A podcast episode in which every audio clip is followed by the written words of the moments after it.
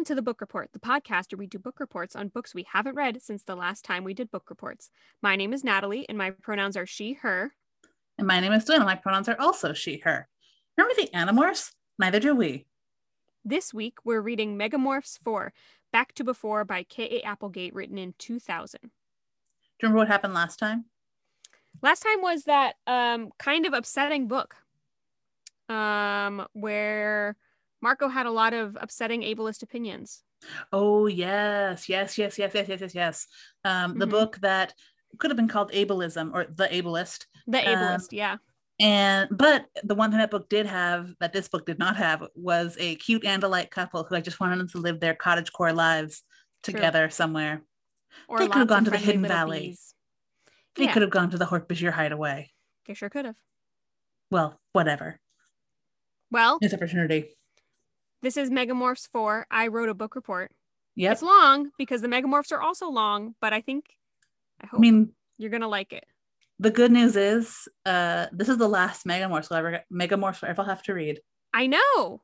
So We're we're getting close to the end here. I know. End of an era. Well, let me go and read your book report. Okay. I hope it's good. I hope so too. Okay. This week, we read the final and best Megamorphs book, Back to Before. Although this book seemed like it was going to be the worst, it was actually pretty darn good. The book starts with a terrible, violent battle where all the Animorphs are deeply traumatized. Drode shows up at Jake's house with a tempting offer that has already been approved by the Ellimist. What if you could turn back time and not become Animorphs? The Yeerks still would, would still exist, but you wouldn't have to fight them. Jake takes him up on the offer, and honestly, I get it. He just had his tiger paw ripped off. The book bounces back in time to the day when they all left the mall together and stumbled across Elfangor, his mater- mysterious blue box. Instead of finding him, they go the long way around the construction site and never become Animorphs. Cassie feels weird and not right, but, does- but doesn't say anything. She also keeps getting strange visions of someone calling her from the ocean. She keeps going about her business, but is worried that something is wrong somewhere. Marco, meanwhile, is still very upset about his mom's death, so imagine his surprise when he spots his mom out of appeared out of nowhere in a museum. He chases after her, and Rachel jumps in to help him. They run after her and get shot at by men, big men with lasers. They don't know what to make of it, but they know that it is definitely not good. Uh, Jake is mostly just living his life and occasionally going to sharing meetings with Tom, uh, just because he has like nothing better to do. Um, he doesn't really like the sharing though. We catch up with Tobias and learn that his friendship with Jake didn't really didn't last past that day, and shit is pretty bad at home. He's approached by some members of the sharing who see him as vulnerable prey, and he falls into their evil trap, play pool and hang out until eventually become a willing Yeerk host, which eventually which does eventually happen, and he's pretty upset about it. The Yeerk in his head is kind of working against Visser 3, but not in any meaningful way. Ax is still trapped in the dome under the sea or under the ocean. He realizes that nobody's coming to save him, so he captures a shark and acquires it. He makes his way to land and evaluates which species is the dominant one. Humans win out over cows, but just barely. He decides that the best course of action would be to reveal to the humans that the Yeerks are out there, and the best way to do that would be to show them an Andalite. He goes on to the TV studio and jumps in front of the camera, which prompts the classic show up and shoot everything Yeerk response.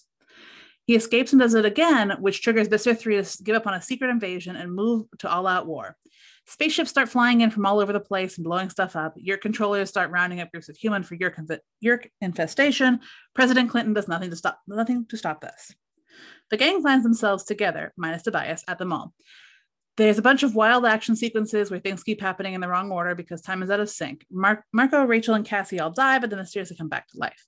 When everything seems lost, the only recourse uh, that Ax and Jake have is to try and destroy one giant Yeerk ship and likely die in the process. Drode shows up, and boy, is he pissed. His clever plan didn't work because apparently Cassie has magic time powers. She's subtemporally grounded, and any attempt to move her out of her predestined timeline will fail. Honestly, only adding more evidence that Cassie's the best Animorph and the true leader of the group. The shows up and reveals that he knew this all along, which is the reason he, the only reason he let Crayak and Drode do this in the first place. He tells Cassie that she'll be the only one to remember this alternate timeline. The Animorphs tell him they just want this to end and that they're sick of being toyed with. He just assures them that it will end at some point. He doesn't say that he doesn't say that they'll survive though, so that's not great. Uh, we bounce back to the main timeline where Drode is offering Jake a chance to reset time. Before Jake can accept Drode, uh, takes back the offer and disappears. Wow. That's it. That's my book report. Well, Mhm. I, I'm about to do something that I didn't think I was going to do. Go Actually, I ahead. think I'm giving you an A plus. Heck yeah! I think that was a very good book report. Thank you. It was Do very you like fun. that I bashed President Clinton in it? I did. I love anyone who says any, anything bad about American presidents. They're all bad. I know. So I don't know. I I I kind of liked this book. Okay. Yes. Is that yes. weird? I no, I agree. Um, I know we're going to talk about it more, but I liked it too, and I was pretty surprised because And I feel I- like that was reflected in the quality of my book report. I feel like uh last last episode when we were reading the like back of the book, I think there was a lot of disappointment about this book being the next Yeah, one. a lot of hesitancy. Yeah. yeah, yeah. Well, I guess before we kind of get into that discussion, there was one new character who I kind of think we're probably not going to see a lot of. We are never going to see this guy again. Yeah, Odret one seven seven, and that's the Yeerk that is in Tobias. He seems kind of important. Um, But not important enough. And he gets shot in the head. yes, yeah, yeah, Yeah. and Um, uh also I assume on the real timeline where the Animorphs exist, he just went into some other Hork Bajir host or whatever, and he's just Yeah. hanging out doing whatever. yeah. So I don't think we'll see him again. Yeah. Well, yeah, yeah. I guess theoretically he would have existed and been in a different human host because if he had a message from the council, that shouldn't have been affected by so. any any alterations in the timeline. It just didn't seem like he'd survive, you know, like it probably wasn't Yeah. a human host because he had to get the message to somebody, but not a human host that survived. Yeah, and he's like working against Visser 3, which is not a great position to be in when Visser 3 is your supervisor. Yeah, yeah. He's sort of working for Visser one, but doesn't really like either But one. not you really. know. Yeah, it's kind of tough. Yeah. So I don't think we'll see him again. I think No. probably in the real timeline he's also dead. Yeah, I think you're right. Um, well, I, I guess to get into the discussion of the book, I just want to talk about we've had a bunch of like time travel books. Uh-huh. Um, and I would say they have 99% been bad. Um, well, that's not true. I guess the Andalite Chronicles wasn't terrible. Um, it, and it wasn't a ton of time travel in that one either. Um, there was, Uh, but there- it wasn't like, There was a a pretty lot of- significant amount of time travel in that book. but it, but it wasn't time travel. There was time travel, but it wasn't the entire book. and it wasn't alternate timelines. Yes. Yeah. Yeah. Um, and it didn't feel completely pointless. Yeah. I that's I think been a big, big point of, of uh, dislike for us is that like what was even like the dinosaur book where they like went into the past and then did stuff with And dinosaurs. that was caused- kind of it. Caused the extinction event. Yeah, like, like, are that you didn't. kidding? It didn't. It it was annoying. I didn't like that book at all. Um, or that other time travel book where they went through history to hunt a Yeerk. That one sucked. That was Terrible. That was really hard to read that one. That was the one where Garrett came and told us his opinions about history facts. Oh yes, he did. That's right. I forgot Yeah. that we did that. Yeah. Yeah. Um, Um, this one has the best parts and left out the worst parts of those time travel mechanisms.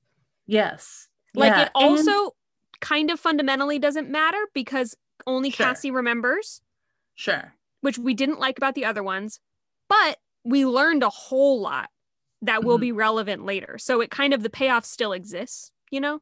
Yeah. And I also think it's the other thing that it did is like the other two um Megamorphs books that had time travel, they Mhm. clearly wanted to do time travel, but you can't do something in Megamorphs that's so essential to the story because if you don't read Megamorphs and you don't know what's happening. Mhm. Um, and so I think it's really easy for those books to be terrible. but this book, this we didn't nothing happened so amazing that like if you didn't read this, you couldn't follow the rest of the story. You totally could. Um, but it gave us a lot of information about Yeah. stuff that like it didn't make it didn't change the books. It won't like I don't think it's gonna fundamentally alter your experience of the books. But we learned a lot of stuff. So like we got something that had consequence to us, not to the storyline so much, but like to us, there is a Yeah. consequence. it adds it adds context and some hints for the future that sure we could do without, but it's nice to have them. So yeah, yeah. I think all It in all, I liked it. it's just a lot of depth, you know. Yeah. I think And uh, also, we got some Drode. we got some we love Drode.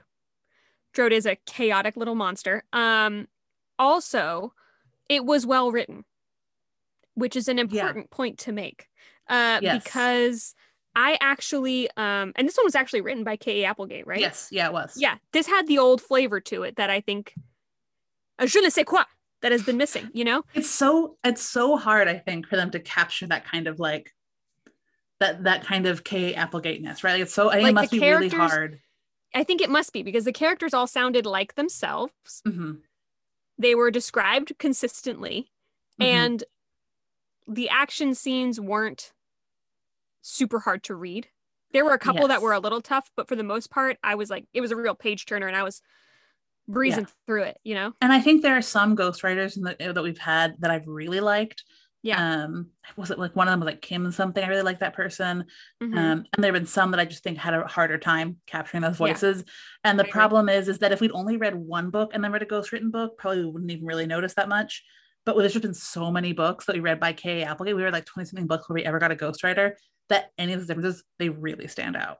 They do. Um, yeah. I also think it was kind of fun because she was writing them like they were when they were like young. I don't know, like when they were yeah, first the beginning of the series. Yeah, yeah, yeah. It's kind of fun. It's kind of fun to have them being kids and like really being kids. Not for very long, but like getting that kind of I, I innocence almost.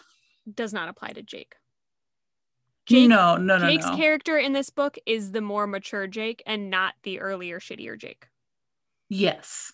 Which I also would say when I say it was fun, I thought that Marco was terrible, but I mean, it was very fun to revisit young Cassie and Rachel. Yeah, yeah, yeah. I agree. Um, uh, yeah, it, yeah, that was kind of fun. I was, it was well written, and it was nice to have kind of a little bit of a, and also a return. We haven't had this in a while, but it's one of my favorite things that these books do because I think it's very funny and cute. Where um, Rachel and Cassie will talk about each other, and they'll be like, like, oh, that's Rachel. She's so beautiful and so yeah. fierce, and she can yeah. do anything. And she's not dumb. She's really smart, and also she's so beautiful. And then Rachel's talking about Cassie. She's oh, she looks, you know, she doesn't have any sense of style. That Cassie, but she's just so amazing and smart and perfect. Mm-hmm. I love that. We haven't had that in a while, and I just like seeing it. That's true. That's true. I like that like too. It. Yeah. Um, this book was more about the Ellimist as well.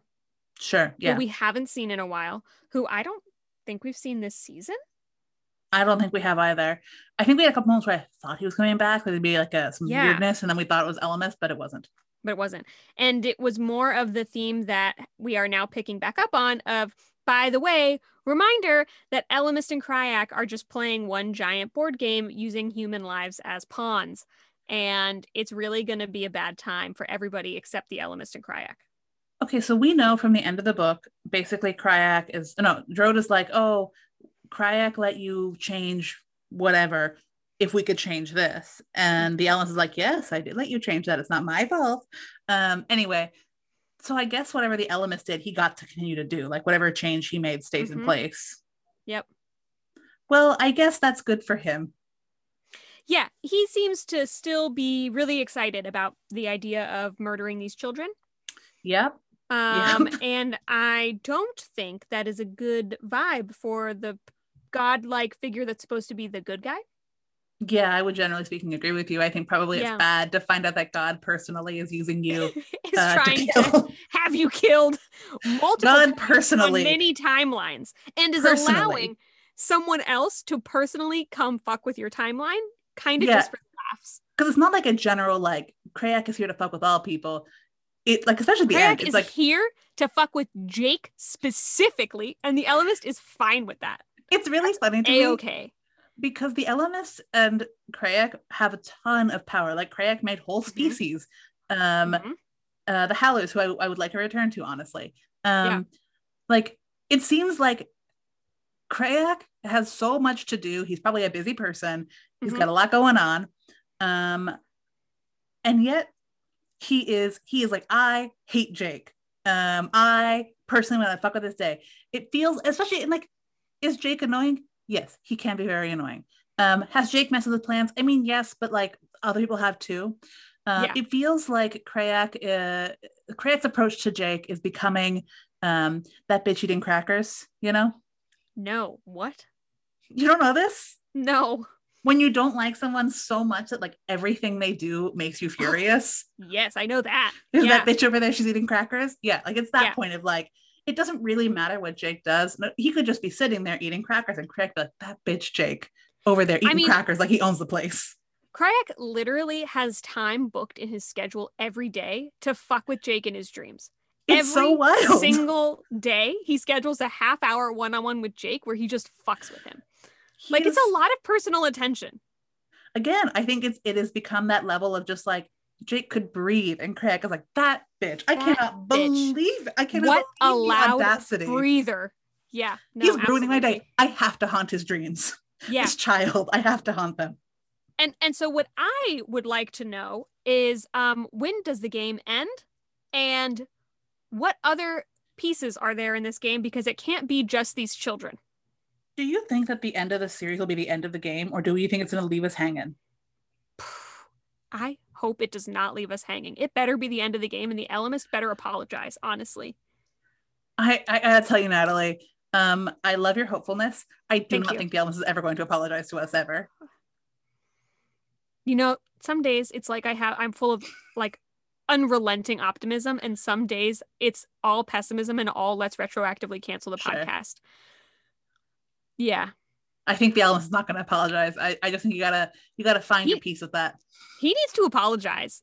He, I mean, yes. Does he need to? Yes. Will he? Will No. he? Absolutely, not. Yeah. No, no, no. I just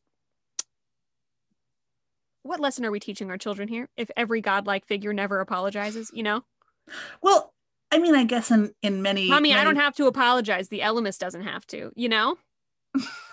But I mean, by that extension, there are many God type characters in other books that don't really apologize. That just seems like That's a general true. thing of God type characters. They don't apologize They don't. because they're God type characters and they don't have Sure. to. You know, Yeah. I'm not saying it's Well- good. I'm just saying it's what happens. You know. Yeah. Yeah. Well, should we talk about um some of the stuff Something else upsetting? about these these upsetting lives of these children? Oh my Um, God, Tobias. Tobias. I, you know what? We knew his life was bad, and we got a little taste of it in the first book, yeah. but we really haven't talked about it that But much. There he moved some quickly to discussion. Hawk. So we yes, didn't get a lot of insights. Yeah. and like we knew it must be bad because nobody apparently looked for him full stop at all, and Yep. also he was so invisible that he's able to go to school dances and stuff, and nobody notices that. Oh, Tobias, who hasn't been here all year, is here. Um, Yeah. so we knew it was pretty bad. It is awful. it's bad. it's so upsetting Yeah. basically so he he thinks he's been told that his mother ran away and his father either died or ran away it's kind of unclear hmm um, and he goes back and forth with his aunt and uncle his uncle basically doesn't notice him Mhm. um, and his aunt is like like she forces him to work and like skip school and like not work at a job but like work in her house and do what she tells him to do Like be be her servant, basically. Yes. Um Yeah. It's awful. Um and then at school there's bullying and like first it's kind of the normal 90s style bullying. bullying.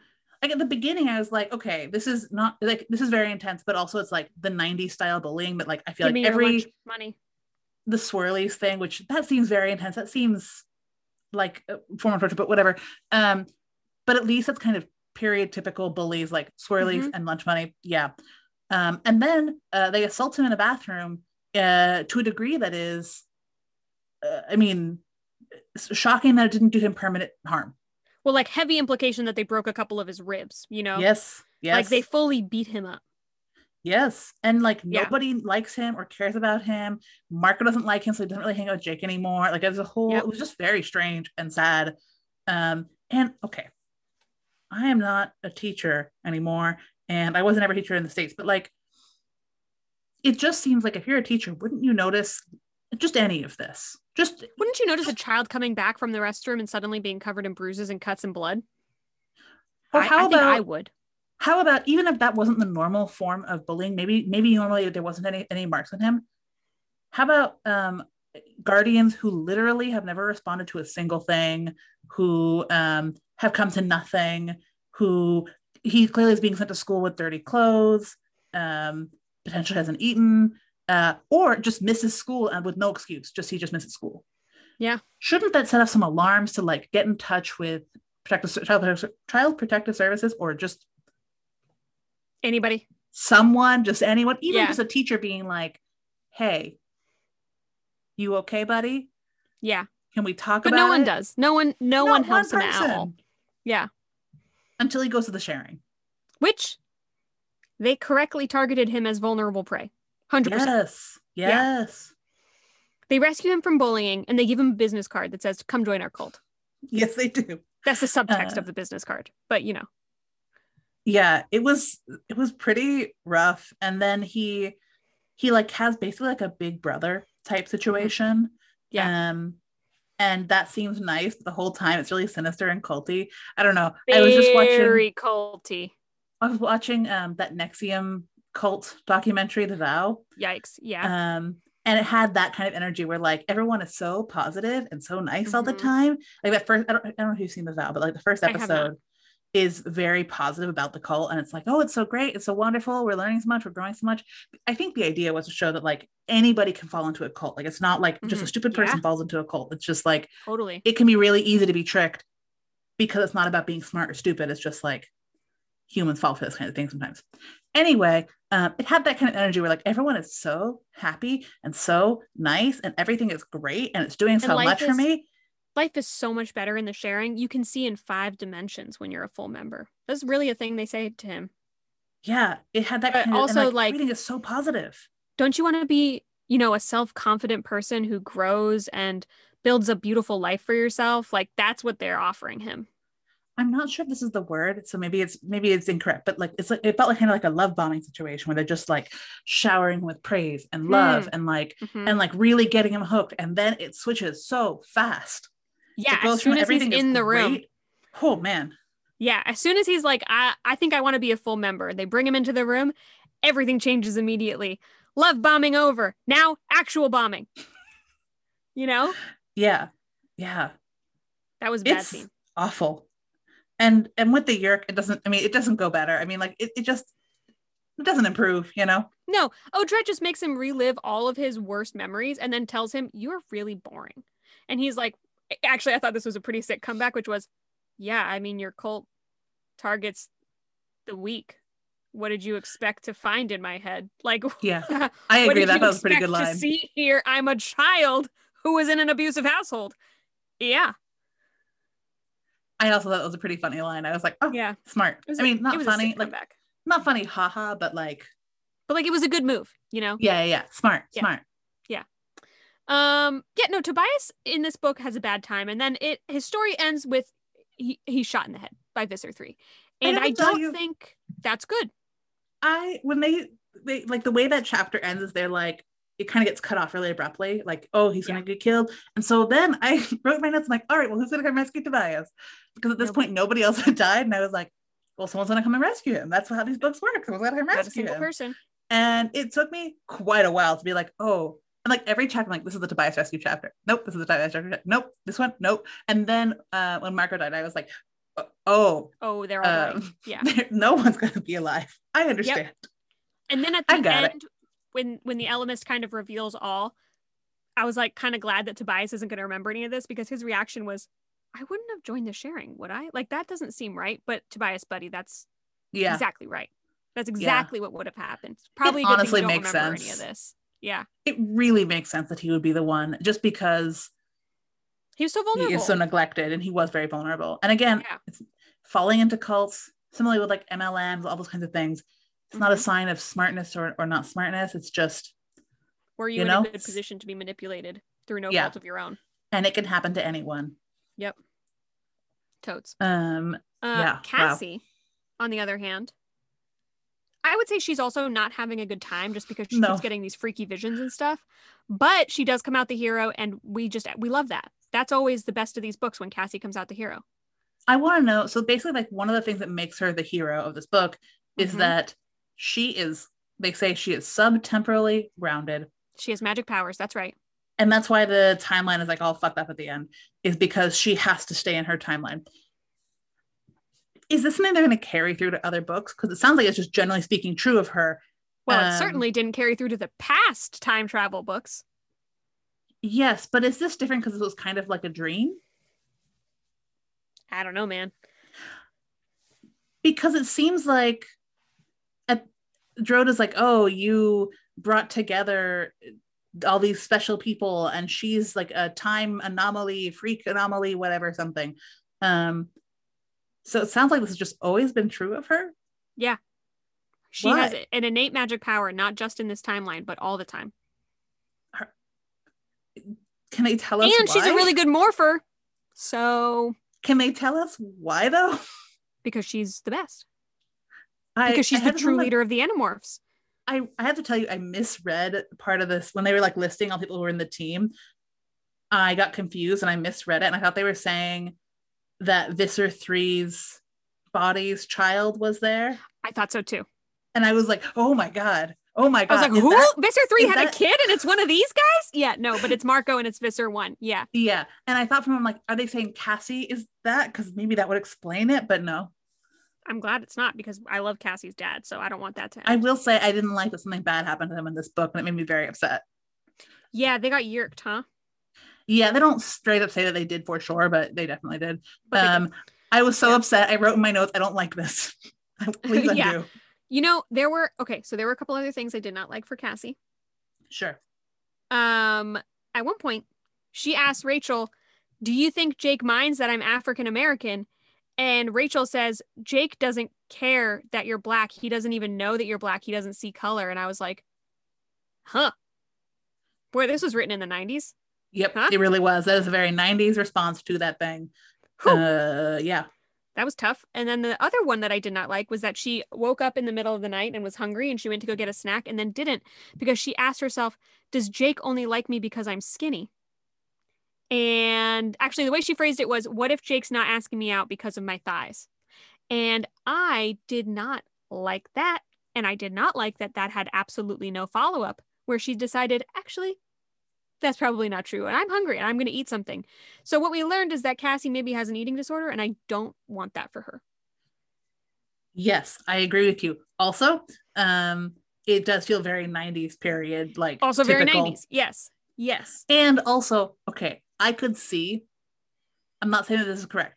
I could see an author defending this as like, this is something a teenage girl would think Yeah. or sure. might think, and no one Yeah. would correct her if it's just in her head. However, I wish in the book had something else than to counteract it elsewhere. Like maybe not right Exactly. here, but just like something somewhere else, you know? Exactly. I agree.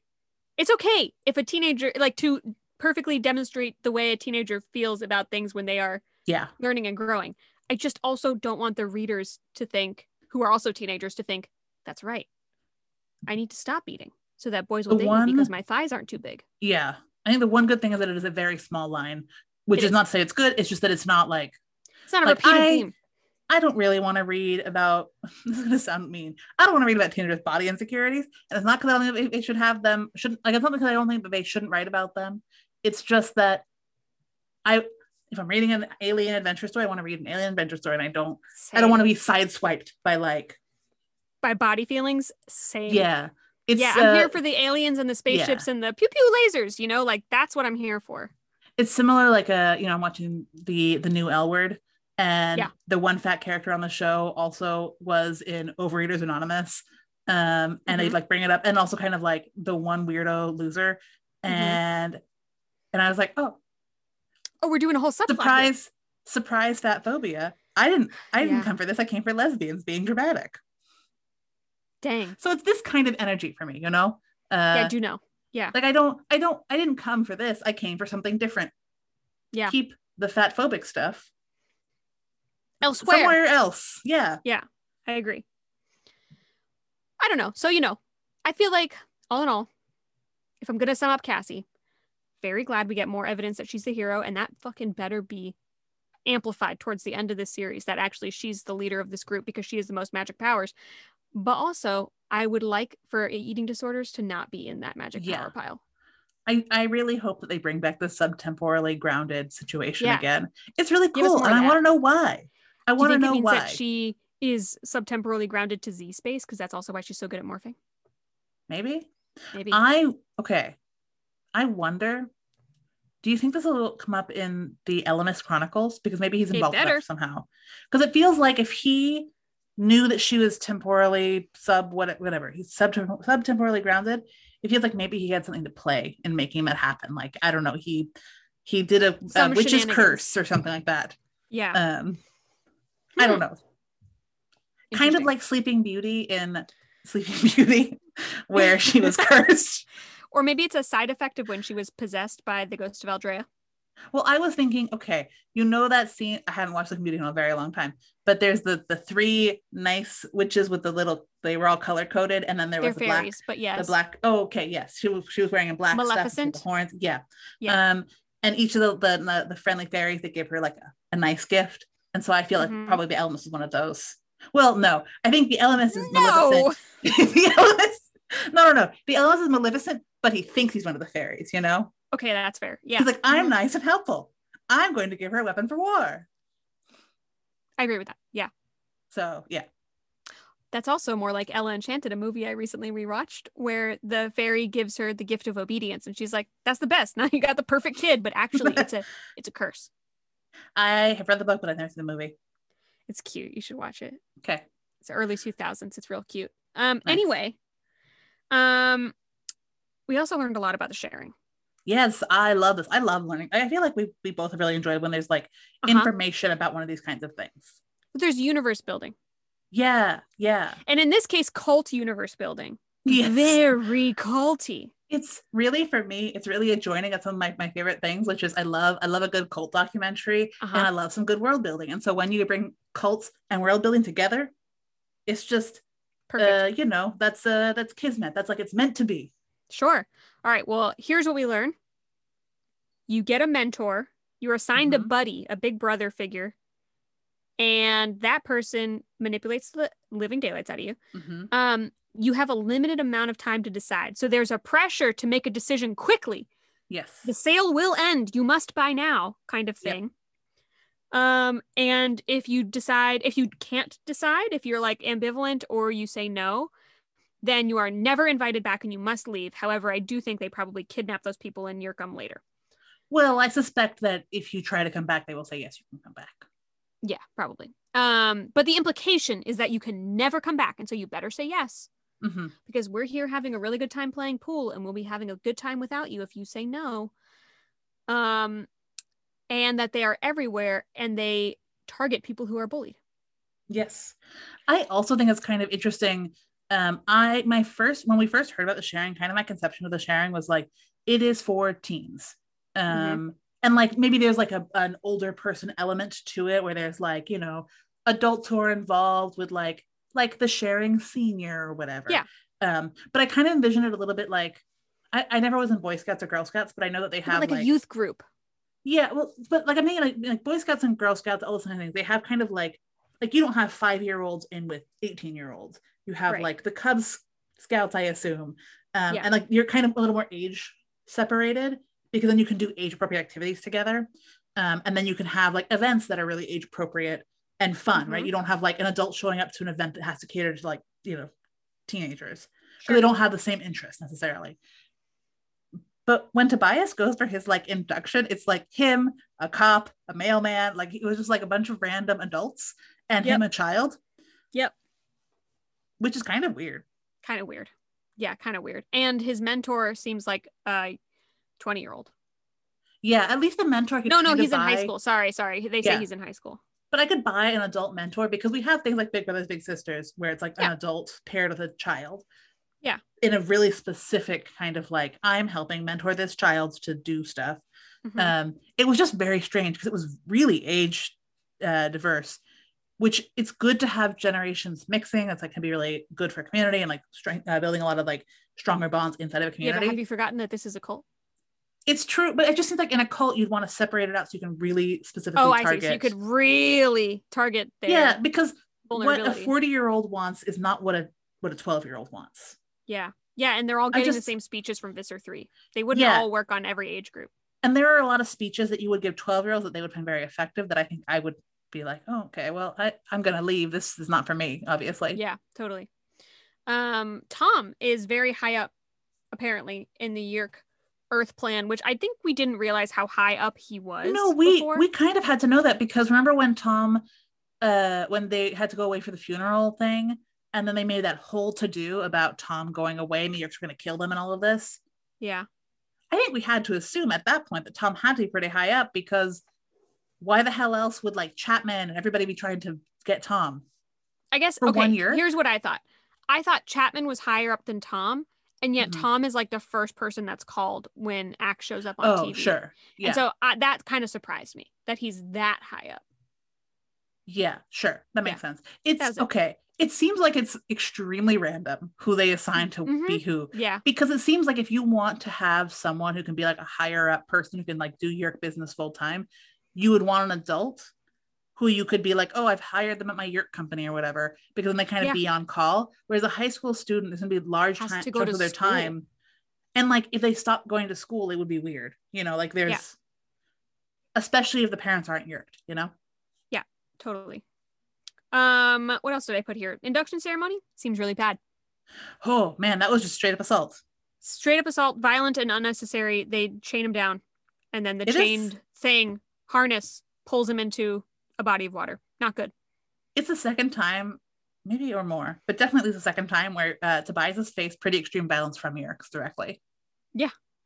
Because we Uh, also I have the mean, torture two. things. Yeah, Well, but I mean, like where it's been like really personal violence against Tobias, um, As opposed to a battle. where- yeah, like it's not that a battle is not violence; it's just that like this is really targeted at Tobias, the person. Yeah. um, Tobias, and there's no fuck you in particular. Yeah. Yeah. And also where he's been confined by the Yeerks, like he is definitely just a prisoner, and there's nothing he can do about it. Good thing you won't remember this one. Yep, that is good. Um, I Chapman quoted a very fun statistic, and I was like, numbers, percentages. Yep. Thank you, Chapman. I wish there was a spreadsheet. Um, so the first is that when they do this ceremony in a way where they ask, "Are you willing to become a full member of the sharing?" Um, 21% of cases of willing members they don't resist, or only 21% resist. Yeah. The rest of the 79% are just like, "Yeah, no problem. Put me in handcuffs." Hot, That seems you know, really like they're to into me. it. You know. Yeah. Yeah. And then um, he says there are 64% fewer incidents of contested control when they get someone's consent beforehand, which seems high for the whole there's an alien in my head thing. and also seems okay so okay i'm just envisioning this how this system would work how they would track this data because there has to be a way to track it so like Mhm. the cases of willing members resisting like that's pretty easy like you know because you're doing this, you can see that with your eyeballs right there. Yep. okay incidents of contested control every time a human or a host whatever fights for control of the body does does the Yeerk have to go report it are they I filling mean- out because it feels like then that they would be filling out paperwork almost endlessly I, I guess I'll say this: we know Chapman enough to know that he's he's making this up. sure He's you're right you know what, you're wildly bullshitting these numbers. These are not real numbers. they do say like 50 something percent of uh, statistics are completely made up so that does make sense That's that is the direct thing that I have seen quoted. Yes. Um, Yeah. yeah. The sharing, all in all, not great. Also, actually, in this one, in this timeline, the sharing ends rather quickly because Visser 3 decides it's not worth it and he just blows the whole thing up. It, literally, yeah i mean with it, lasers. it ends Um, because he's he decides to invade so Yeah. and like full on invasion war of the world so we don't really get to see the future version of the sharing, which exists in the normal timeline that Like with the weird community center? has yeah different tactics. So early sharing days, I guess. sure sure Yeah. Um, we have a bunch of little things here. Yeah. You i think you have about some stuff first yeah Okay. Um, what the fuck is Style with Elsa Ke- Klensch? i looked this up because i was curious it's a tv show it's like an old tv show What a weird Um, reference to make on page one. yeah it's um i looked this up so she's an american australian journalist novelist and television personality and she had a show that was that show and it ran to 2001 And it's something that Jake would watch it doesn't seem like it would be because Jake is the one that cites it as where they are. I They're in a room that's like the style of Elsa Klensch. the program dealt with fashion and design from around the world and was hosted by elsa Klensch Weird. Okay. All right. That was my first little thing. My other little thing is there's more implication that the morphing rules don't apply because Tobias was injured as a hawk and they were like, morph to human, morph to human to try to fix him. But that is not how it works. And maybe the thought is like that. Are they trying to subtly change it? You know? maybe the reasoning is that if you are morphed into human we can get you in one piece to the barn where then you can be cared for versus Oh, that, was what my read that would on make was. sense. Okay. All right. It's like Um, we can other- stabilize you to get you to somewhere else. My other favorite thing I liked about this book is that Ax loves cows in every timeline. Yes, he does. He does. He's really into cows, and I just think it's nice when someone has a favorite animal like that. You know, he he is dedicated to his love for cows. It's because he looks a lot Um, like them, as we have been That's told. right, right. Uh, those are my little things. Do you have some? I have a couple. Um, one, I just wanted to uh, just observe. I don't know. Um, Marco is awful. Like he's so gross lemon in every single timeline. Um, Every single in this in this one, he is with Rachel on the bus going to a field trip. No, they're just they're in the museum. They're and he is like trying to get her to go out with him, and he's and um, she like is clearly not into it. And he this is what he says. Like he's thinking. I grinned. She was trapped. Couldn't get away. Uh, and he like is thinking about how he's like isolated her and so he can ask her out and it's really gross um he also says when she is like not interested in telling him she's not interested he says you know i could supply references rachel plenty of females have enjoyed the company of marco the magnificent Yeah. okay marco buddy i gotta t- we gotta have a talk um I- know that you are trying to date in the 90s i know that it's hard to ask out a girl I- i've been there i know um but buddy first of all you gotta stop saying Marco the Magnificent. You said it you before. can't give yourself a nickname. You just can't do that. and and even if someone else is your nickname, if they've called you Marco the Magnificent, they are making fun of you. They're for making fun sure. of you, Marco. That's absolutely Marco, it. come on now, Marco. And then the other thing, Marco, again, I understand. It's hard. It's hard out there. Learning to date, it's Tough. hard. I get it. Um, you need to stop calling women or girls, whatever, um, females. You That's need to right. stop. You have to. Uh, unfortunately, whenever you say this, all I can see is Quark. I believe that that is uh, I believe that that's you know you in your timeline as well. Um, Mhm. But every time I say females, I can only see Quark, and no one wants to date Quark. It's absolutely true. So Marco, 100%. buddy, I you should get it together on this dating thing. Yep. Yeah, he was gross. I agree. Yeah. Um, another little thing, I just thought it was fun to point out. There was a cameo from uh, the president, from Bill Clinton, who was president Yep. in the '90s. um, Firmly plants us in Yep. one timeline. Yep. Um, I just thought it was kind of fun to have a little. I like, you know, I like some '90s context. Sure. Um, and then this is just a really small thing, but it really made me laugh. Um, so this is after Visser Three is like, yes, we're just invading. We're just gonna go on and invade. Um, and there's a ship, and people are all like kind of confused. Which honestly, hum- like all the humans' reaction to the invasion seemed pretty on par, which is just to be like kind of panicked, but also kind of like, oh, I need a TV. Um, so um, they axes in Circuit City, um, which I don't think exists anymore, does it? I don't think so. Um, I don't think so. No, I don't think so. and he hears people discussing it and i guess you know like it was on tv that some guy's garage got blown up by the alien ship and they're discussing you know are they in peace and so someone says i think that they're here for peace and this other person says yeah they have a heck of a way of showing it blowing up a man's garage and how about that rv you think insurance is going to cover that i just really appreciate a man who in the middle of a bunch of uh you know World ending events. is just like the insurance on that, uh, like the uh, house explosion and RV explosion. I mean, who's going to cover that? Who's going to cover Well, and then he says, but you know what? I would like to buy this TV. I think this is a good one.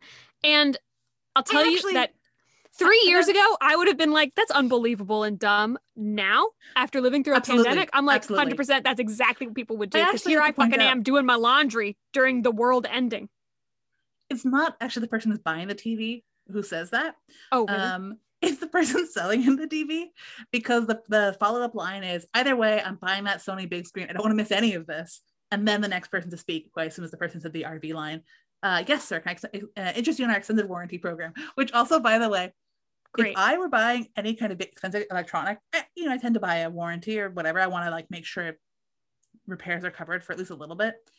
Um, this is a In the great face time of the like, no, apocalypse.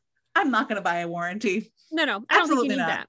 You're not Yeah, I mean, you don't need the new TV either, but you definitely don't need the warranty. Yeah. Well, I feel like in this moment, I would buy the big screen just based on it doesn't matter nothing matters. I'll buy whatever I want. If I run out of know money, what? who's going to say anything? The aliens? Nobody. Capitalism was a scam before, is more of a scam now that the world's ending. So yeah, buy the TV. Max out those credit cards. Who's going to create your credit score? No one. Absolutely. Who's going to come after you? Collections? Ha! There's a Yeerk in their heads. They don't care. They're only here to collect your body so they can put a Yeerk in it. Absolutely. And being to in your bills will not help. Yeah, so I thought that scene was extremely believable. It made me laugh a lot.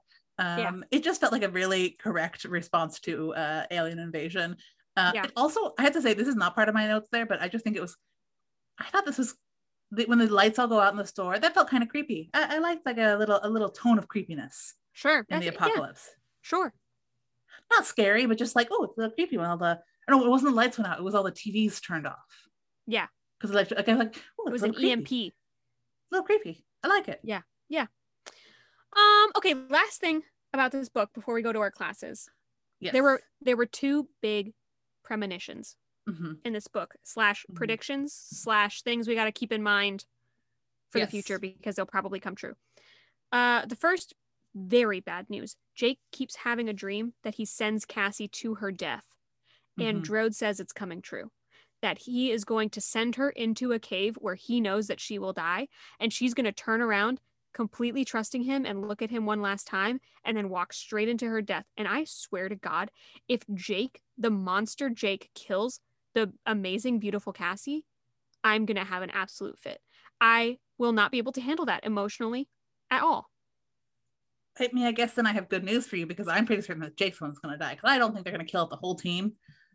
But I thought it was pretty pretty foreshadowed that Jake's gonna die I'd be okay with that, actually. That'd be fine. Because um He's the leader. So he's, he, yeah if he takes on, you know, it's time for me to die right now and not send my girlfriend to her death, I think that's a better move. well okay here's the reason why I think Jake's gonna die and not Cassie Uh-huh. um is right at the end when they're talking to the Ellimist and um Jake is just like feeling kind of hopeless sure, as um, one which- does. yeah I mean in the wouldn't? face of a god character who has it personally out for you. Yeah. He said um Ellimist is there anything better in our real timeline will it will it happen any better there will it at, le- will it at least ever end the Ellimist looked at me just at me sadly I thought pitying it will end he said it will end I kind of felt like he was saying yep you're gonna die and that'll be over Okay, but I read that a different way. I read that as you're the leader. All of you are going to die, and I'm te- I'm warning you right now. It will end. And I'm I, I was reading because he was just looking at him I read that as you are going to end versus I could see it either gonna- way. okay but I don't think the book's gonna end with killing the entire team that would be I wouldn't be surprised at this Shocking. point, to be honest. that would be so dark I do. I do. Okay. Actually, going back to the whole larger stakes question, I do think someone's going to die. At least one Mm-hmm. I person think it is could be going to die. I could see it being Jake. I could also see it being like Tobias yes or Rachel because they have No. a little love situation going on, and I could see. I think could you're right. It could be. Rachel, but I do not want it to be Rachel, and I'll be extremely I- upset about it. I Rachel. don't think it will be Marco, No, and I, I, it'll be refuse to believe that it will be Cassie, I think it's going to be. and I don't think it'll be Jake. Ax. No, because Ax is the, the worst of the Animorphs. I'm sure people who like him. I'm sure there's people who like him, but to, if he died, it's not that it wouldn't be sad. I'm sure it would be sad. I'm sure she'd write something beautiful about like the Animorphs mourning their friend. Sure. But I, I don't think I'd care that much. Um, I just don't like Ax. Um, because he's consistently mean and ableist. And the last book actually, it was kind it was every now and then he'll Oh, start no. to grow on me a little bit. But after the last book, I was like, I hate this person. I hate him. Yeah. I hate him. Forever. one step forward, sixteen steps back. Ax goes straight back into the ocean. absolutely um if i again i just can't reiterate this enough if cassie dies i will be so unhappy i'll probably write K.A. Applegate a letter about Okay. how happy i am with that Well, they're now they're now putting out um graphic novels of all of the books, I guess. Oh, so you can you can yeah, the second one I of think just came all of them Well, the second one came out. I don't know if they're doing all of them, but at least the first two are out. that's a lot Um, of drawing I know. Um, but you can write a letter and be like, "Hello, I need you to redo the ending of these books." i will oh believe me i will if cassie dies Uh, yeah, Um, okay great um should we go to class yeah. Let's go to class.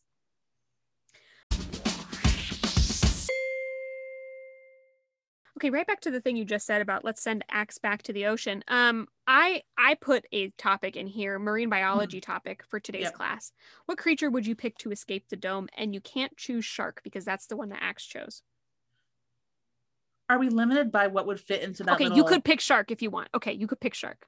I think shark is very strong as an option, you know, because it's got Yeah. teeth and also it swim fast. Um, I guess there's good. also there's another layer to this question, which is if you were in a dome uh-huh, underwater uh-huh. and that's all you can see of this planet, wouldn't you assume? And you know that the planet is seventy percent Sure. water. Wouldn't you assume one of the things around me is the dominant life form on this planet? which one should I pick to get the hell out of here and be in the ocean? But I think Ax kind of did that. You think he picked shark as the dominant one? Well, I thought okay, he picked because shark other because it had big pointy teeth and it was blue and he Yeah, likes the but I color think that- but I think that would that makes sense though to see that and be like that must be dominant because it can eat everything. I guess a whale didn't go past. Yeah, and I also think he's like what would fit inside of the little bay because it sounded like there wasn't a lot of room around the shark. True. It'd be hard to trick a whale into climbing into the airlock that's five times smaller than it. But if I could like like uh, make the airlock seal around my hand, and just stick my hand out Yeah. and then touch a whale like that, I would like a whale. Here's what I think. Knowing me, I would pick something small. I would pick like a smallish eel or a fish swimming in a group because I think my risk averse self, I would be like, I don't know who the dominant life form is. I'm going to pick one that's innocuous and try to get my lay of the land here, as opposed to picking one with lots of teeth that people might try to fight. But if you saw that there are ones with lots of big teeth that eat other other things, wouldn't you want to not Mhm. be one of the small things that gets eaten? I'd want to be one of the small things that I do not witness it eating. Okay. Yeah, I think I'd go big um, because you're probably safer. I, I kind of would be into going octopus. Oh, yeah, octopus would be a good one. Um, I, I think the big thing would be something kind of fast. Yeah, Because if you have to go long distances, uh, like a very small thing might not be able to go long enough, or then you have to unmorph and then remorph. I do think dolphin would be a good choice too. Dolphin is I think a good choice. Dolphins I think would be good. Whales would be good. Octopus, I just would like to be an octopus. Um, I, Yeah. I maintain like a fish that's in a school of fish could be but really you can't good. go very far fast. Like you'd be unmorphing and remorphing a Mm. lot. I guess so. I guess so. I was wondering that was he going to pop out of the water and try to find where land was because he didn't know where land was. Like, how was he going to? I actually no, I think he'd be okay because we know that the Animorphs swam out to him to get him. Oh, but he would But, but he might be able to but they didn't unmorph him and remorph. But they they were on land. They knew where the dome was, but he's in a dome and he doesn't know where land is. How is he going to figure out where to swim to? You know? Maybe he can look at where they're both. I don't know. Okay. He just went all jaws out there. Well, I don't know. I'm sure there's some way that animals can sense which way is the shore. What? I don't know. Okay. What? Maybe a person cuts their hand and then they walk into the ocean and they can smell the blood from miles away. But he That's doesn't know about the existence of people. But he is a shark, and so he can perceive their blood in the water.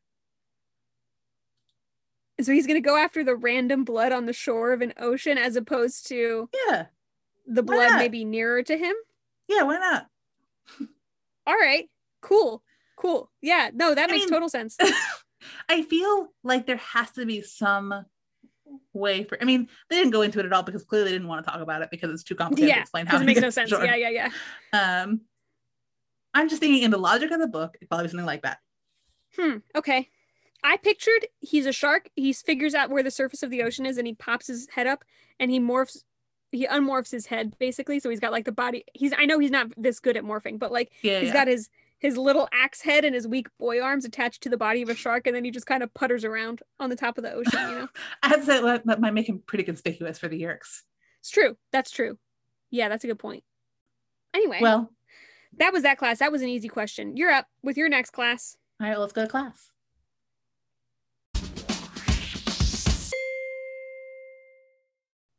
Okay, so I'm calling this history class. I don't know that it's really history class. It's just that Mhm. um, I didn't know what else to call this class. Um, but basically, this is the first book where we've gotten like a sense of amount of days. Um, and we've talked before about how we don't really know how long these books have taken place over. We don't. yeah. uh, Because we just never find out. Um, but this one, at some of the chapters, not all of them for some reason, they have like day one, day whatever number.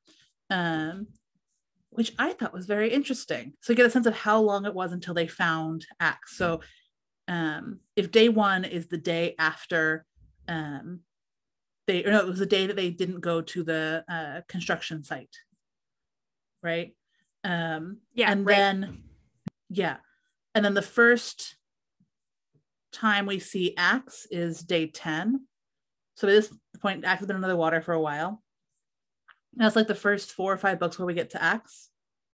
I think it's more than five books. When does Ax show up? Hold on, I'm gonna just Google. He's that. in the first Um, ten.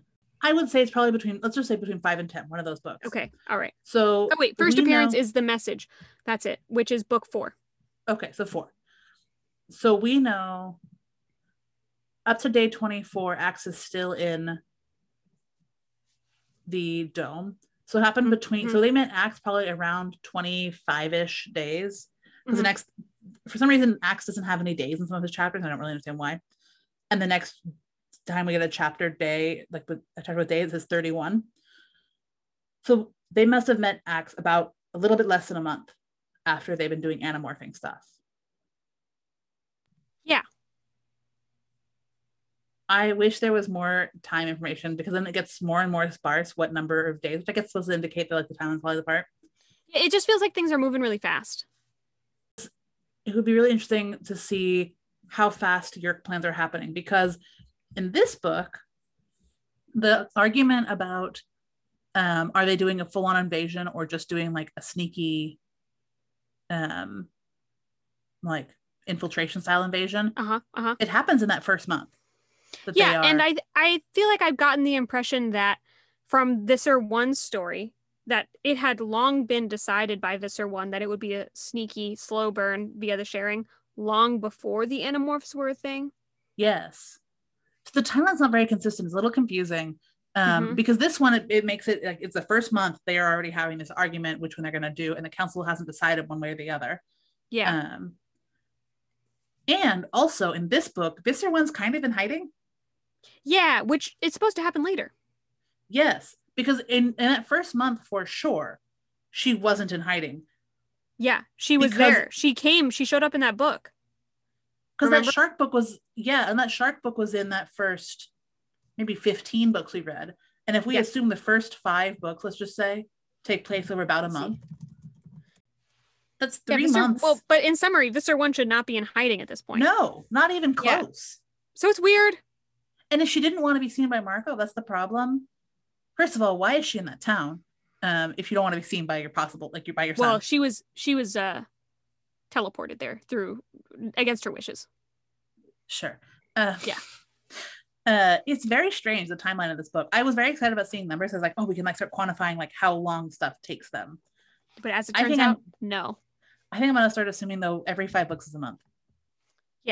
That's fair. I don't think it's totally true, but I think it's probably a good But we've got Kind of. nothing else, so you might as well. yes. Well, and then it would also explain why we haven't had all of them. All of them haven't had birthdays yet because of what this is. That would put us eight months in. yes. So I, I, it could make sense that we've had Tobias's birthday, and not anybody else's for some reason. I mean, statistically improbable, but sure, But sure, I mean, it could happen, right? it could happen. Um, sure. it's kind of unlikely, but it could happen. So we haven't made That's a full year of your invasion. I don't know. I thought that was interesting. I liked it. I was excited about it. And then I got disappointed when they stopped having dates. Yeah, they did stop pretty quickly. Um, Well, well, we did it. We read the last Megamorphs. Are you proud? yeah. Are you happy? Do you I am. Um I know we haven't read the last uh the last Chronicles yet, Chronicles, yeah. but so far, now we've finished all of the as as a group of books. Megamorphs versus uh Chronicles. Hmm. Which one are you more into? Chronicles. I have an answer. Yeah, I would agree. yeah, yeah, yeah. we uh, get way more information in the Chronicles than we did the Megamorphs, and three of the four Megamorphs didn't matter. And I think that the megamorphs are kind of cursed with the problem of telling us about the animorphs that's interesting and good, but doesn't fuck up the whole main timeline. Whereas Mhm. Chronicles is like, we can do anything we want. Like we have, you kind of know what's going to happen. Like you know that Visser One has to be alive by the start of the book series, and you know that, um, like Elfangor has to die at the beginning of the book. Like there's some stuff you, you know that has to happen. Yeah. But because they're not constrained by like telling a story that doesn't fuck up the main timeline as much, they can do a lot more. Yeah. You know what? Megamorphs has one thing going for it in particular, though, which is Megamorphs 1 was where we got um, Cassie riding her elephant girlfriend off into the sunset, That is true. I think Megamorphs which is one of the one best scenes four, so far. one and four have been good. Yeah. Four is better than one. Yeah. Two and three were a wash. I agree. Whereas I would say every one of the Chronicles books, I haven't always enjoyed reading all of them because some of them are tough. But they're dense they're with good. content. And I think yeah. they're, they're, I think they're, I would generally describe them as good. Who who wrote The Ellimist? Uh, I think they're all. I think all the Chronicles are written by K. Applegate. Okay, cool. Uh, oh shoot, I want I want to look it up. The Ellimist Chronicles uh was yes written by K. Applegate. Yeah. Good, good, good, good, good, cool. good. Well, right, uh, cool. should we talk about homework? Let's do it. Okay. Well, caveat on homework is that this is yep. the last book we're reading this season. So yes. next episode will be about the summary of the last 10 yes. books. But still, this is the book we'll start off the next season with. Yes. Uh, okay. So the next book for the next season, our final season of the Animorphs, I guess. No, because there's unless we expand it, because there's like 56 books or whatever. 54 books. 54. So that's four more than we usually do. We'll see. We'll see. We'll see. TBD. We'll see. Um, okay. Um, this one, it's unusual. Uh, it's called The Familiar. Um, and the tagline is They're out of sight, you're out of mind. And this has Jake morphing into another uh, man. Uh, he's like a white guy with. Uh, he's, he's like a grown up. Yes. He's in like a red jumpsuit with like yellow on the shoulders and he has arms crossed and got a belt with a dumb looking thing on his um, it's like uh, a space suit kind of futuristic Star Trek. Uh, you know, he's got a little yeah. thing on his belt that looks like a little Star Trek tool. Uh, I will say, uh, it's inaccurate this depiction of morphing because he's morphing into a man with clothing and he's morphing clothing. Great point.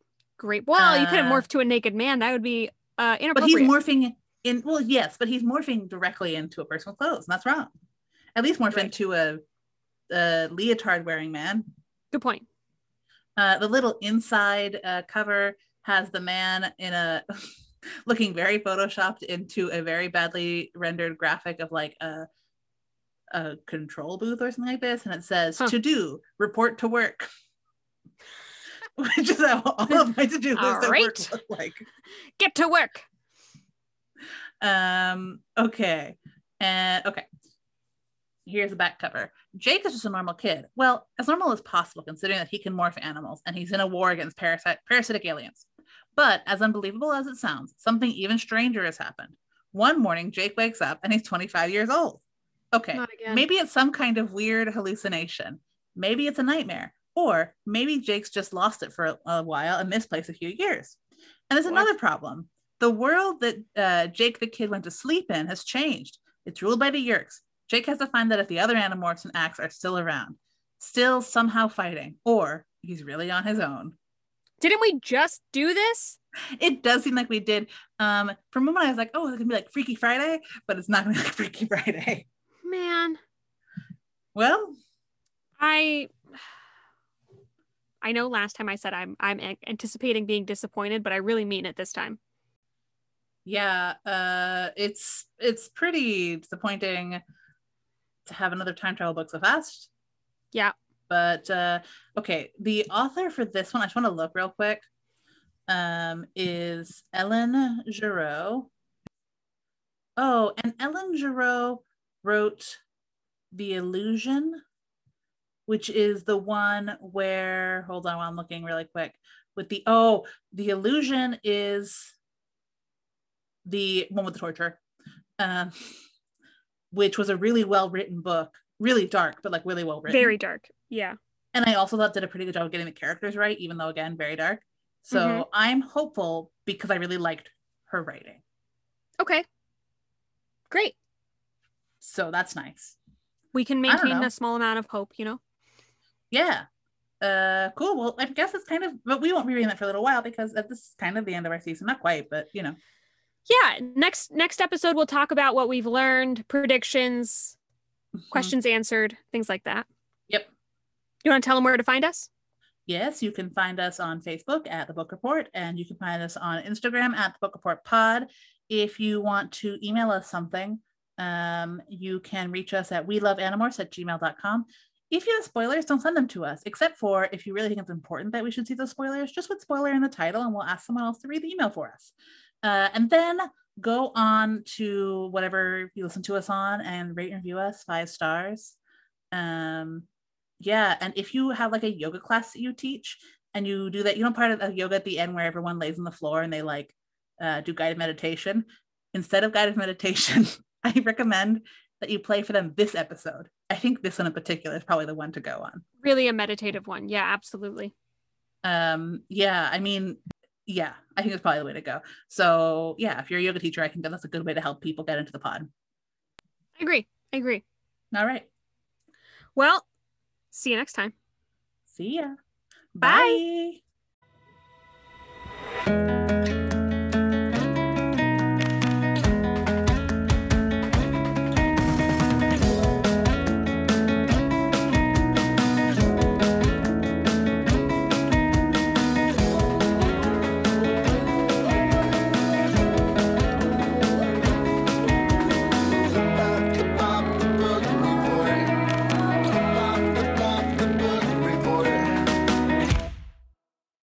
Right, should we start?